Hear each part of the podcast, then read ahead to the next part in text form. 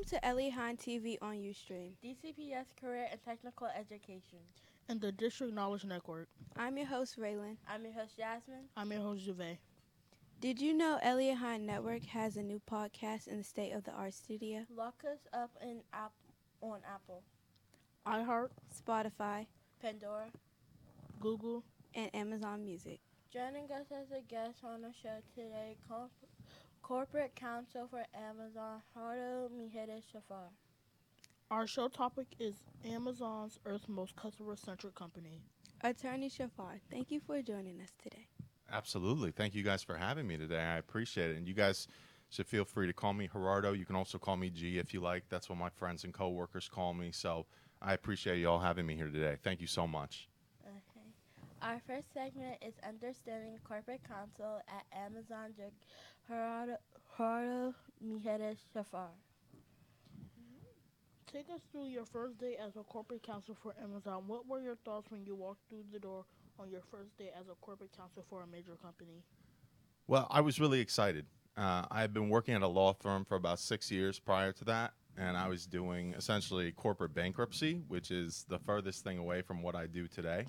Um, first person I met when I started was my manager, um, and he gave me the warmest welcome. He introduced me to our team, introduced me to the business team that I'd be supporting. Um, and honestly, I just felt reinvigorated. It's really cool to be working with a company that is part of a lot of the things that we see every day when we we actually place orders online or if we're watching Prime Video and it was just cool to be a part of that and to to be able to enjoy being a, a part of something that I think will continue uh, being a very exciting company um, you know for us as consumers and everyone everyone else What is the difference between corporate counsel and general counsel? That's a great question. So the way I look at general counsel is that a general counsel is your chief legal officer. And what he or she is responsible for is working with the business executives, like the CEO and things like that, to help them refine and consider the legal implications of their business strategy. And so what you end up seeing is that GC, that general counsel, is in the room with that CEO uh, or the chief marketing officer, whoever else it is, helping them figure out how to do whatever it is, the next big thing, the best way possible in a way that takes into account those legal considerations. But once they all align on that, you actually have to put your, your practice into play. And the way that that gets done is with the corporate councils. So, for example, you know, I'm just one corporate counsel of many in Amazon. We have one general counsel. And as strategy comes down and we start executing on that strategy, I and others like me who are corporate counsels work with our business partners to actually get products and services released so that we can actually keep on moving forward and giving the best customer experience that we can for people who use Amazon services. Okay, next question. What does a corporate lawyer do in simple terms? I think that that's a great question. I could give you a long-winded answer where it depends on what you're doing, like what you're supporting. Um, but really, at bottom, it's being an ally to the business and helping them achieve their goals in a way that takes into account all of the the potential legal risks that might be out there as they're building that product or service. One of the things that I love about Amazon is that I truly feel like I am part of the business team, even though I'm a lawyer. They keep me involved. They allow me to share my thoughts and considerations as we build out products, services, pitch decks to our customers, things like that. And it's pretty cool because, unlike being a law firm lawyer, which also has its benefits, there are many, um, but being corporate counsel, you really get to be a part of building something and driving it forward. And I think for people who have a little bit more of that entrepreneurial and creative spirit, it can be a lot of fun to be a lawyer who's working in house. Hopefully that answered the question. Yeah. Why do companies need legal counsel? I think it's just to make sure. You guys ever heard the saying, you don't know what you don't know? Um, my mom says sometimes. Sometimes. Yeah, my mom says it to me all the time, too.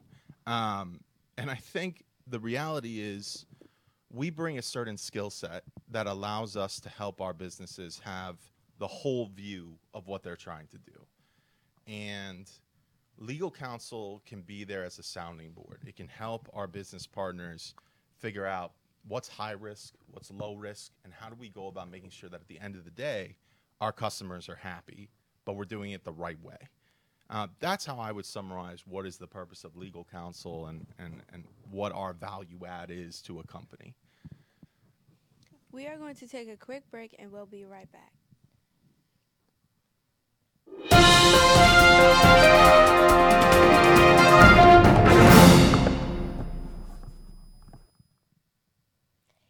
This broadcast is being brought to you by Eliot Hine TV on Ustream. and the District Knowledge Network. I'm your host, Dory. I'm your host, Callie. And I'm your host, Claire.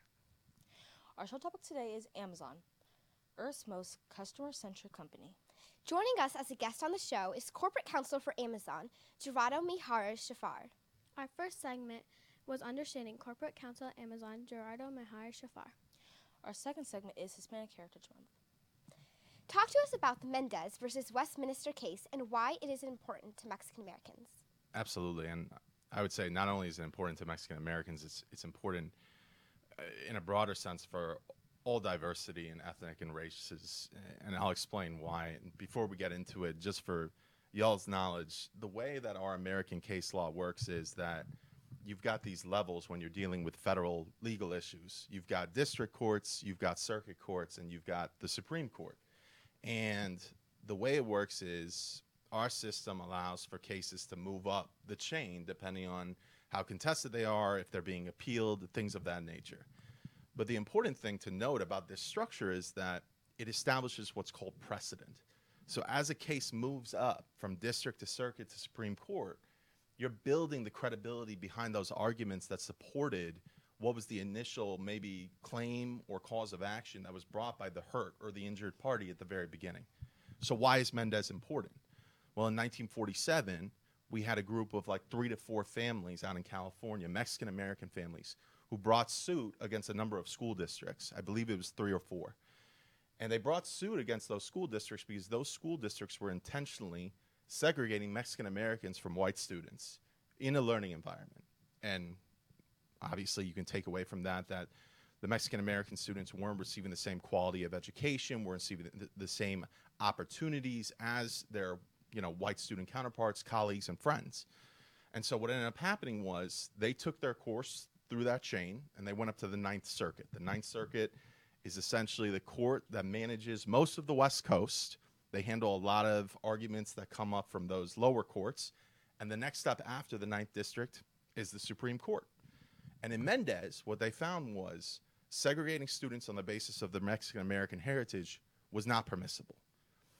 The reason why Mendez is so important, though, is it actually serves as one of the foundations and the building blocks for the case that came, I think, about seven years later. It was 1954, Brown v. Board of Education.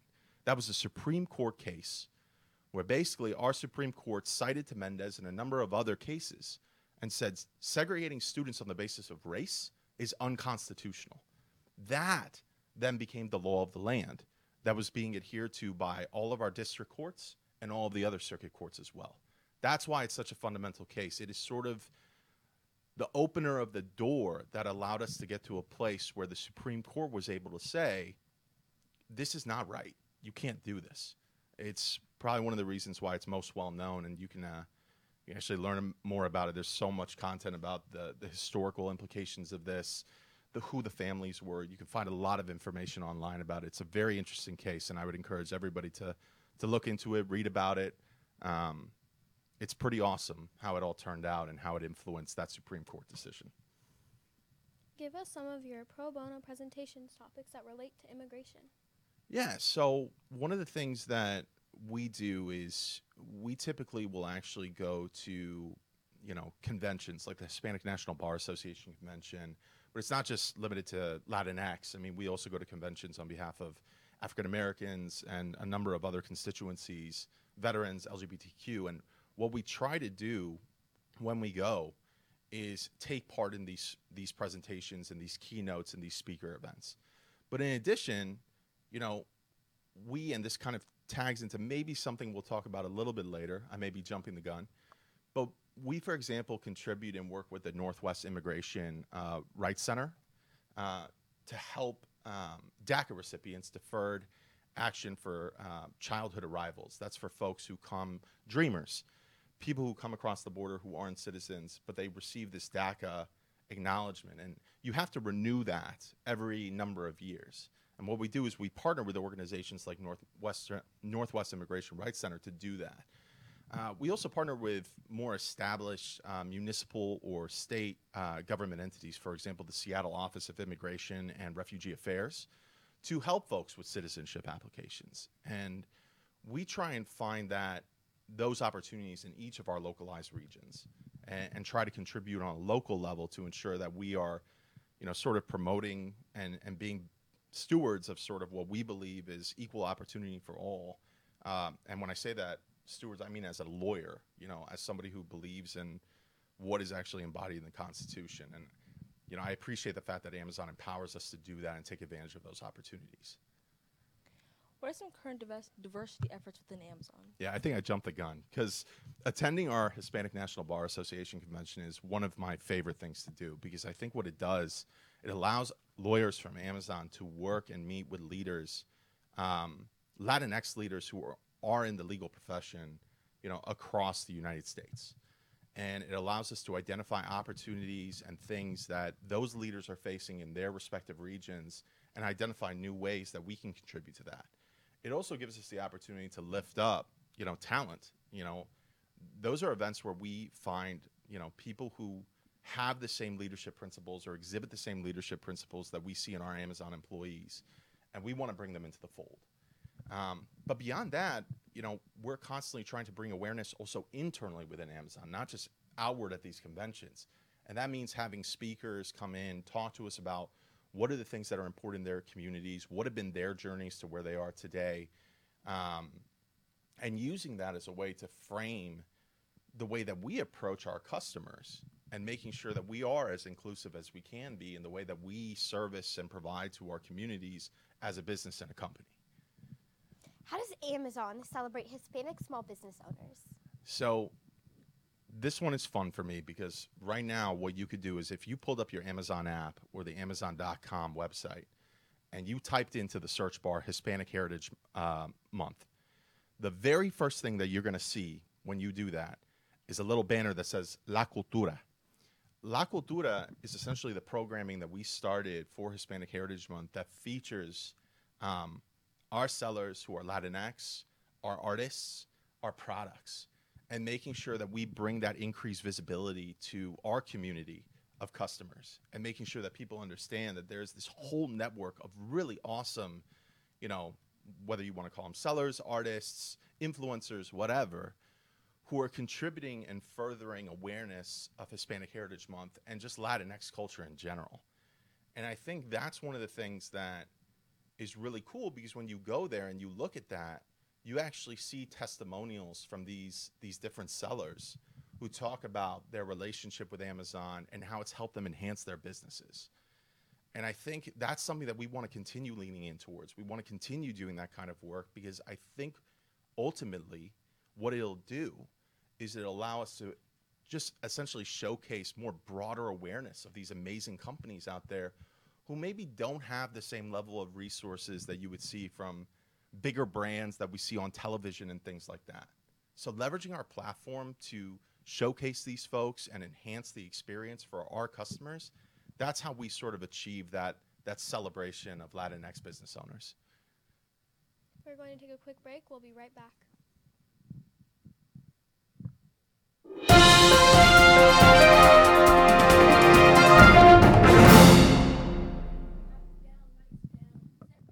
This broadcast has been brought to you by Eliot Hines TV on Ustream DCPS Career and Technical Education. and the District Knowledge Network. I'm your host, Chloe. I'm your host, Zoe. And I'm your host, Raylan. Our show topic today is Amazon, Earth's most consumer centric company. Joining us as a guest on the show, Corporate Counsel for Amazon, Granado Mejeres Shafal. Our first segment was Understanding Corporate Counsel at Amazon. Gerardo Mijares Shafar. Our second segment was Hispanic Heritage Month. Our third segment is Work Hard, Have Fun, and Make History. Who are some leaders within Amazon doing important work to support equity and justice? So I don't want you all to think this is a cop out answer. I hope you don't. But to attribute it to just one or a select handful of individuals would be, in my personal view, a little bit of disservice to all of the people who are at the same level as myself, who may be junior in terms of hierarchy within our, our organization. We see contributions across the board. And what we try to do is we try to empower and, and lift up all of our employees to try and participate in efforts like this and any effort that actually speaks to them, you know, personally. That's one of the things that I actually love about working at Amazon. It, it's not one person who is in charge of running this initiative. It is not just one person who is in charge of handling Latinx issues or African American issues. We are given the mandate to involve ourselves as much as we can to enhance both diversity within our workplace and equity within our workplace, as well as in our broader communities. And so that's one of the reasons why, you know, I'm always hesitant to call out like one or two people because it, it is one of those things where it, everybody contributes in their own way to try and do what they can to make their communities better and to actually enhance equity and justice. And as long as we can keep on empowering our teams to do that and to feel like every single one of them is a valued member and their contributions matter, I think that helps us continue growing to become a better a better company and becoming the world's most customer centric company. Happiness provides satisfaction in the workplace. Why do you like your job? So I like my job because for me, at heart, I believe that I'm a I'm a creative. And we touched on this a little bit in the first segment, but going in house and being corporate counsel gives me the opportunity to work with awesome, brilliant business partners. Like I support um, go to market teams. That means like sales and marketing for the service line that I'm on. And every day I learn something from my business partners. And my hope is that every day they're hopefully learning a little something from me too.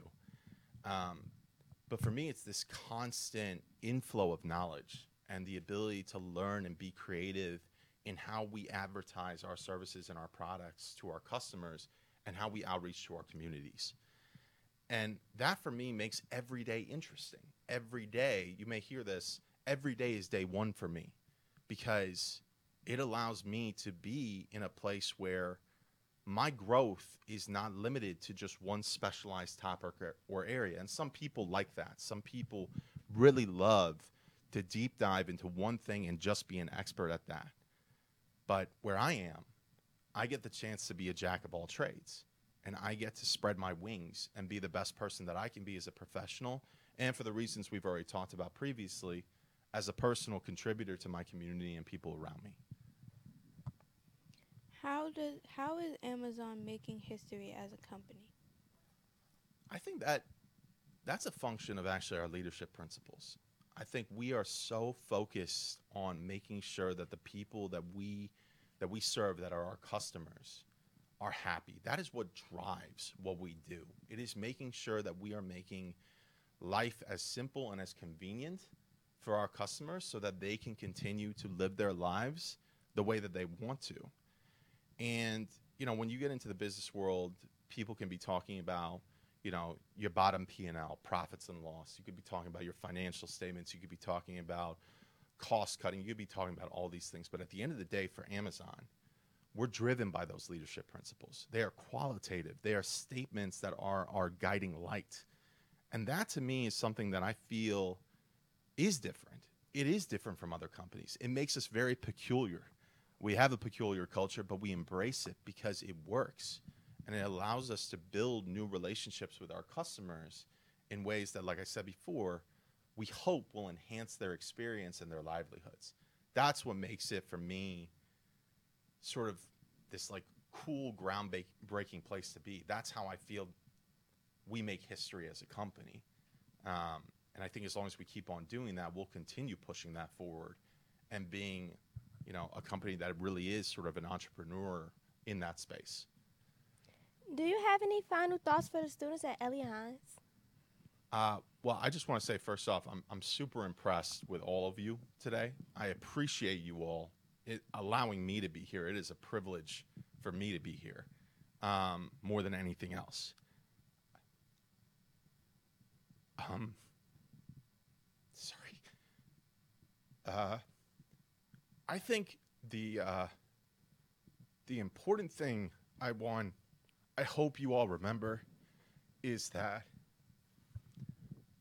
you know your colleagues, your teachers, the people around you. This is your support network, and they want you all to succeed. Um, me, my peers, the, the people who are already in the workforce right now, we want you all to succeed. What I would say is lean in. Lean in as hard as you can. And and when you have a dream and you want to go for it, you know, fight for that dream and talk to your your teachers and, and your parents and your community and ask how they can help you do that. Because truly, in this day and age, where everything is at our fingertips, knowledge, everything, you can do anything. All right?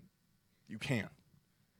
And you know, I hope that after this, I know we will have the presentation today with some of my colleagues and stuff like that, but um, I hope you'll continue to leverage us as resources too. Uh, You know, this, in my view, I would not like this to be the only time um, that I'm here. And I think this was one of the most wonderful things I've experienced in my professional career by way of having an opportunity that has nothing to do with work, but it was introduced to me through work.